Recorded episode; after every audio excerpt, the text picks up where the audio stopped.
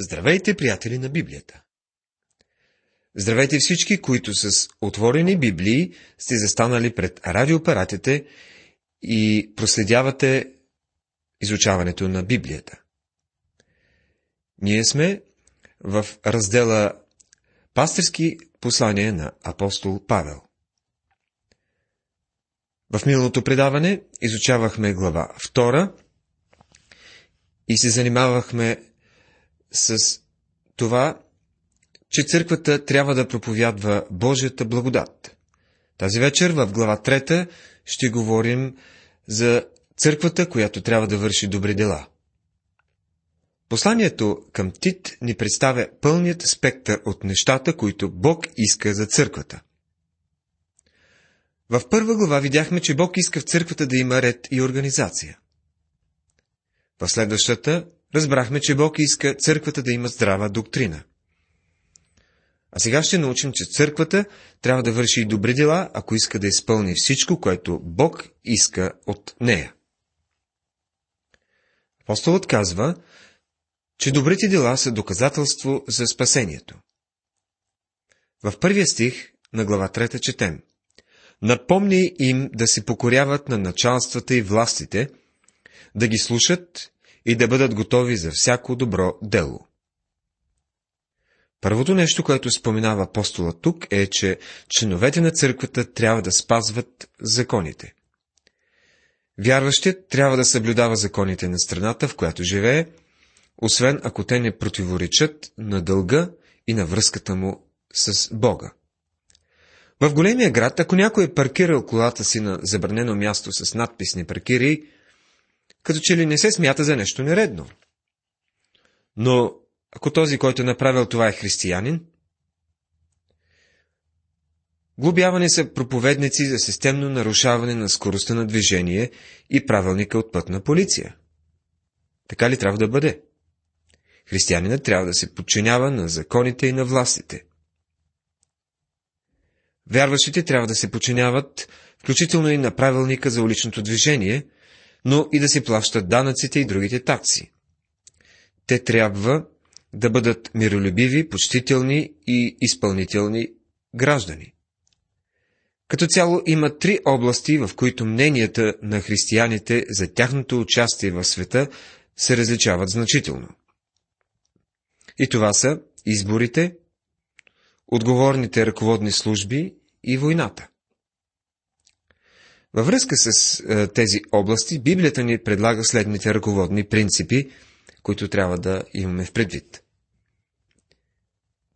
Първият е, че християните са в света, но не са от него.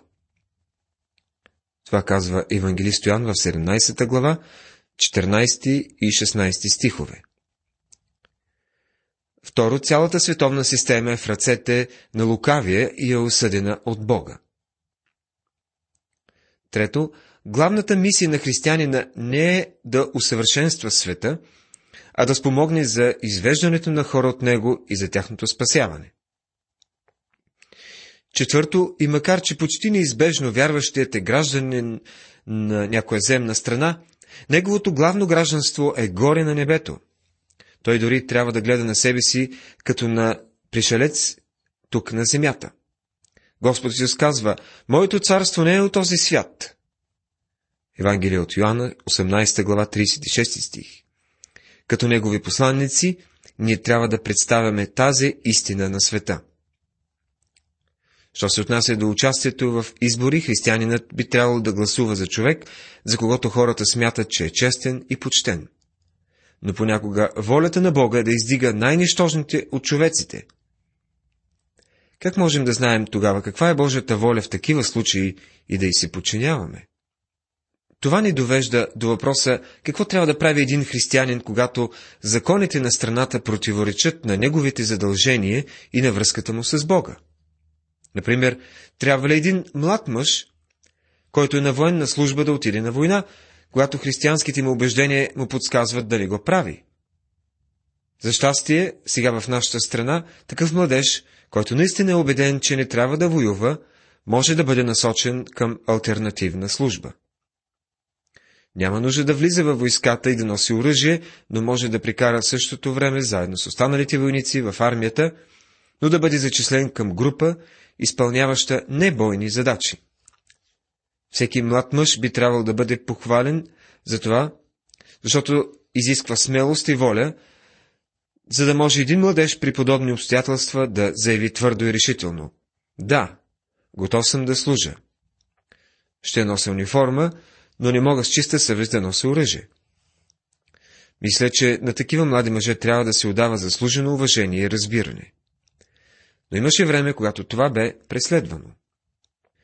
Този въпрос е, трябва да се в въпроса за участието в войната или неучастието трябва да се разгледа многостранно.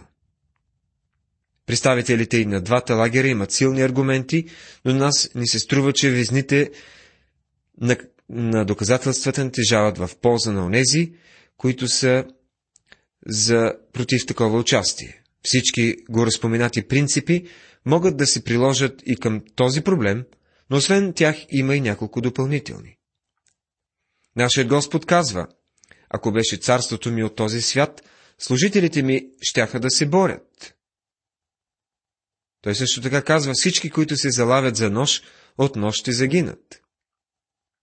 И самата идея за отнемане на човешки живот се противопоставя на неговото получение, което казва обичайте неприятелите си.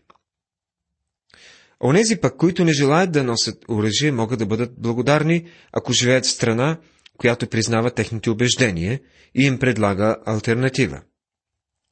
От друга страна, много мъже християни са били достойни участници във войни. Може да забележите, че в страниците на Новия Завет има мъже като Корнили и Юлии, които са представени в благоприятна светлина. Освен това са използвани много военни термини и изрази като иллюстрации на християнската борба. Например в посланието към Ефесяните 6 глава. Ако воинстването беше нещо грешно само по себе си, трудно бихме могли да обясним защо Павел ни призовава да бъдем добри войници Исус Христови. И така, независимо от мнението, което един християнин може да поддържа, той не трябва да съди или да осъжда онези, които са на противоположно мнение. В този случай има място за различни виждания. Важното е, че ние трябва да се подчиняваме на властите, които са над нас. Една църква трябва да получава именно това. Част от посланието към членовете на църквата е те да се покоряват на властите в страната. Това покорство не е към човека. Това е покорство към длъжността, което той представлява. Може би не ви се нрави начинът, по който полицейският служител ви подава глобата за нарушение на правилата за движението, но трябва да уважавате униформата, която носи. Той е представител на онази част от обществото, която защитава живота и собствеността ни. Без тях щяхме да се намираме в окаяно положение.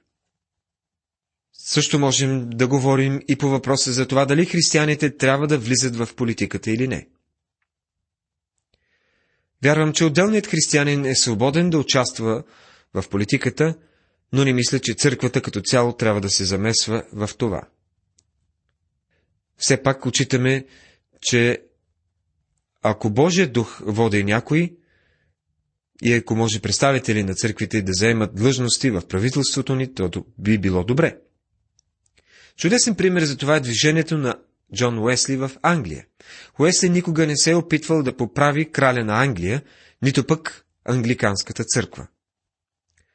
Той излиза и проповядва Божието Слово. Така се спасяват хора, сред които са били и мъже като Уилям Уилбърфорс, големият филантроп. Тези мъже са били някога пияници и комърджии, без някаква загриженост за бедните, но когато приемат Христос, те се променят. Те слагат началото на голямо работническо движение, което в Англия е свързано с движението на Уесли. То стои в основата на движението против детската експлоатация и защитата на работниците на тяхното място. Да бъдат готови за всяко добро дело. Църквата трябва да наставлява своите членове да бъдат загрижени за хората и да се научат да вършат добро. Ще забележим това, докато изучаваме тази трета глава. Но има и отрицателна страна на увещанието, което е записано във втория стих. Да не злословят никого, да не бъдат кремолници, да бъдат нежни и да показват съвършена кротост към всичките човеци. Да не злословят означава да не клеветим никого и да не разнасяме клюки. Човек не може да вярва на всичко, което чува, но за това пък може да го повтори. Затова ни говори апостола тук. Не бива да повтаряме онова, което сме чули. Много лоши слухове се предават от уста на уста, без дори най-слабото доказателство, че слуховете са истина. Друга стара поговорка казва, че човек е готов да повярва на всичко, стига да му го прошепнат на ухо. Но ако църквата разполага с неоспорими доказателства, че някой от членовете върши неправда, този човек трябва да бъде назован публично. Може би си спомните, че самият Павел назовава поименно някои, които са вършили злини. Това са Фигел и Ермоген, Именей и Филет, а също и медникарът Александър. Освен това се споменава, че Димас го е изоставил, като е обикнал сегашния свят. Защото и ние някога бяхме несмислени, непокорни, измамвани и поробени на разни страсти и удоволствия. И като живеехме в злоба и завист, бяхме омразни и се мразихме един друг. Глава 3, стих 3. Така изглежда неспасение човек днес, а също и ние самите сме били такива преди да познаем Христос. Били сме безумни, непокорни, мамени, заробени от разни страсти и удоволствия. Живели сме егоистично в омраза към другите. Така изглежда погиналия свят. Човек може да открие тези неща, ако отиде в някое невярващо семейство. Погледнете в някоя компания, в офис или някоя фабрика и ще видите, че тези неща са на лице. За съжаление, някой от тях може да срещнете и по църквите. Хората си придават вид, че си обичат, но под повърхността, като че ли има завист, омраза и клюки. Може да видите как някои се разделят на групи и въпреки това се смята здрави във вярата. Това накърнява и позори Христовото дело. Тук виждаме описан човекът, който не е бил спасен, но това не бива да описва вярващите. Но когато се яви благодата на Бога, нашия Спасител и Неговата любов към човеците, Той ни спаси не чрез праведните дела, които ние сме сторили, но по своята милост, чрез укъпването, сиреч новорождението и обновяването на Святия Дух. Послание към Тит, 3 глава, стихове 4 и 5. Той ни спаси не чрез праведни дела, които сме сторили. Предишният стих ни показва какви сме били преди да повярваме в Христос. Важно е да разберем, че да станеш християнин не означава просто да обърнеш нова страница в живота си. Ще откриете, че започвате да пишете върху празният лист същите неща, които сте писали и преди. Вземането на категорични решения и обещания да сме по-добри през новата година не ни прави християни. Нито пък се спасявате въз основата на праведни дела, които сте извършили. Той ни спаси по своята милост. Понеже Христос умря за нас и плати цената за нашите грехове, Бог е готов да покаже милост към нас. Бог ни е спасил благодарение на своята милост. И Той е богат на милост, което значи, че разполага с изобилна милост. Който и да сте, Бог може да ви спаси, понеже Христос умря за вас. Той изтърпя наказанието и ви придава своята правда. Чрез окъпването си реч новораждането. Окъпването означава измиване. Това е очистването на обновлението. В Стария завет умивалникът, който е стоял в двора на скинията, а по-късно и в храма, е символ на това обновление. Точно за това измиване на новораждането говори и Господ в трета глава на Йоанна. Ако не се роди някой от вода и дух, не може да влезе в Божието царство. Водата представлява Божието Слово. Библията измива. Тя притежава сила за освещение, сила, която пречиства. Ние се очистваме чрез Словото. Святия Дух използва Словото Божие и ни променя. Обновяването на Святия Дух. Това е Божия Дух, който ни прави нови създания. Когато изля изобилно върху нас чрез Исуса Христа, нашия Спасител. Глава 3, стих 6. Забелязали сте, че всичко, във всичко, което Бог върши, вина винаги има остатък. Той е способен да извърши в изобилие всичко, за което го молим. Та оправдание чрез Неговата благодат да станем според надеждата наследници на вечния живот. Послание към Тит, 3 глава, 7 стих. Отново ни насочва към най-голямата надежда на вярващия – идването на Христос за църквата.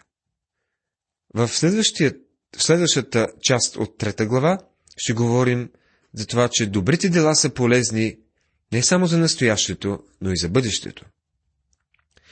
Вярно е това слово и желая да настояваш върху това с цел уния, които са повярвали в Бога, да се упражняват старателно в добри дела. Това е добро и полезно за човеците. Глава 3, стих 8 Фактът, че вярващият е спасен по Божията благодат, не го извинява за това да ни върши добри дела. Истината е, че вярващите трябва да се упражняват старателно в добри дела. Павел казва, че Тит непрекъснато трябва да настоява на това. Приятели, след като сте спасени, Бог ще започне да говори за добри дела. Допреди това да стане, той изобщо не се интересува от вашите добри дела в кавички – защото онова, което сте наричали добро дело за Бога, е било като мръсна дрипа. Това е правдата на човека. Мръсна дрипа в Божиите очи. Книгата на пророк Исаия, 64 глава, 6 стих. Той не желая такава правда. Бог иска да ви спаси. Той иска да дойдете при Него с празни ръце. И ще ви спаси, защото е направил нещо за вас. Бог не иска вие да правите нещо – какво бихте могли да сторите за Бога? Но след като се спасите, след като станете Божие дете, тогава Той започва да разговаря с вас за добрите дела. Да се упражняват старателно в добри дела. Това са нещата, които внимателно трябва да обмислим и да разгадаем, да разгледаме. Трябва да размишляваме, да търсим начини да вършим Божите дела а отбягвай глупавите разисквания, родословия, препирни и караници върху закона, защото те са безполезни и суетни. Глава 3, стих 9. Павел казва, че трябва да защитаваме вярата, но да не го правим като спорим. Това не дава резултат. Споровете не са довели никого до Господа. Можете да се нахвърляте върху някого с аргументи, но това не докосва сърцето му и няма да го спечели за Христос. Затова съвета е да отбягваме глупави приперни спорове и родословия. Някои неща е по-добре да избягваме. Някои теми, които мнозина считат за сензационни. Например, демонизмът. Някои смятат, че това е темата на века. Посвещават се на изследвания в тази област. По-добре да не се забъркваме в тези работи. По-добре да говорим за Святия Дух, който обитава в вас. Божия Дух, ако Той е в нас, никой демон не може да ни обладае. По-велик е оня, който е във вас, от онзи, който е в света, казва апостол Йоан в първото послание, 4 глава, 4 стих. Това е по-важно да знаем защото е много лесно да се отклони човек. След като съветваш един-два пъти човек, който е раздорник, остави го. Глава 3, стих 10. Понякога ни молят да се присъединим към някои проекти и ние с църквите, представители от църквите да участваме.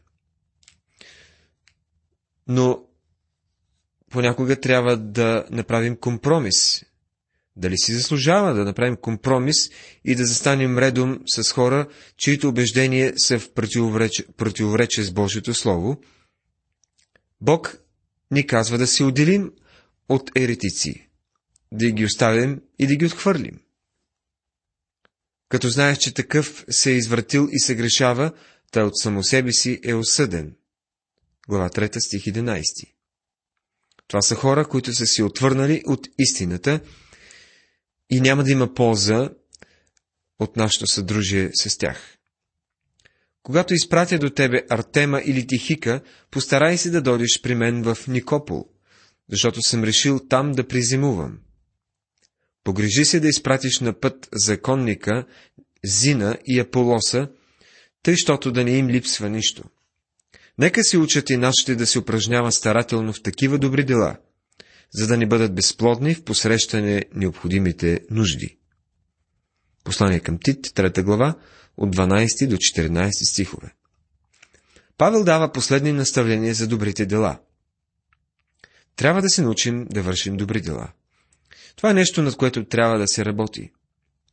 Мнозина смятат, че е лесно, но ние трябва да разберем какво Бог чита за добро дело и след това да се научим да го вършим. Павел завършва това практическо послание с благословение. Той казва в 15 стих Поздравявате всички, които са с мене. Поздрави уния, които ни любят във вярата. Благодат да бъде с всички ви. Амин. Заключителните поздрави на апостол Павел не трябва да се считат за дребни, нито за маловажни. В страни, където християните са малко на брой и са презирани и преследвани, тези мили думи съдържат огромно количество приятелски чувства и насърчения. Поздравявате всички, които са с мене. Всички, които са с апостола, изпращат поздрави на Тит, който пък от своя страна трябва да поздрави всички, които обичат апостола и неговите съработници във вярата. И накрая, характерният почерк на апостол Павел. Той завършва писмото с темата, която стои на първо място в неговия живот. И това е Господнята благодат. Благодат да бъде с всички ви. Амин. Тази вечер, уважаеми приятели, изучавахме глава трета и добрите дела на църквата. Добрите дела са следствие от спасението и добрите дела са полезни за настоящето и бъдещето. В следващото предаване започваме краткото послание към Филимон. Бог да ви благослови!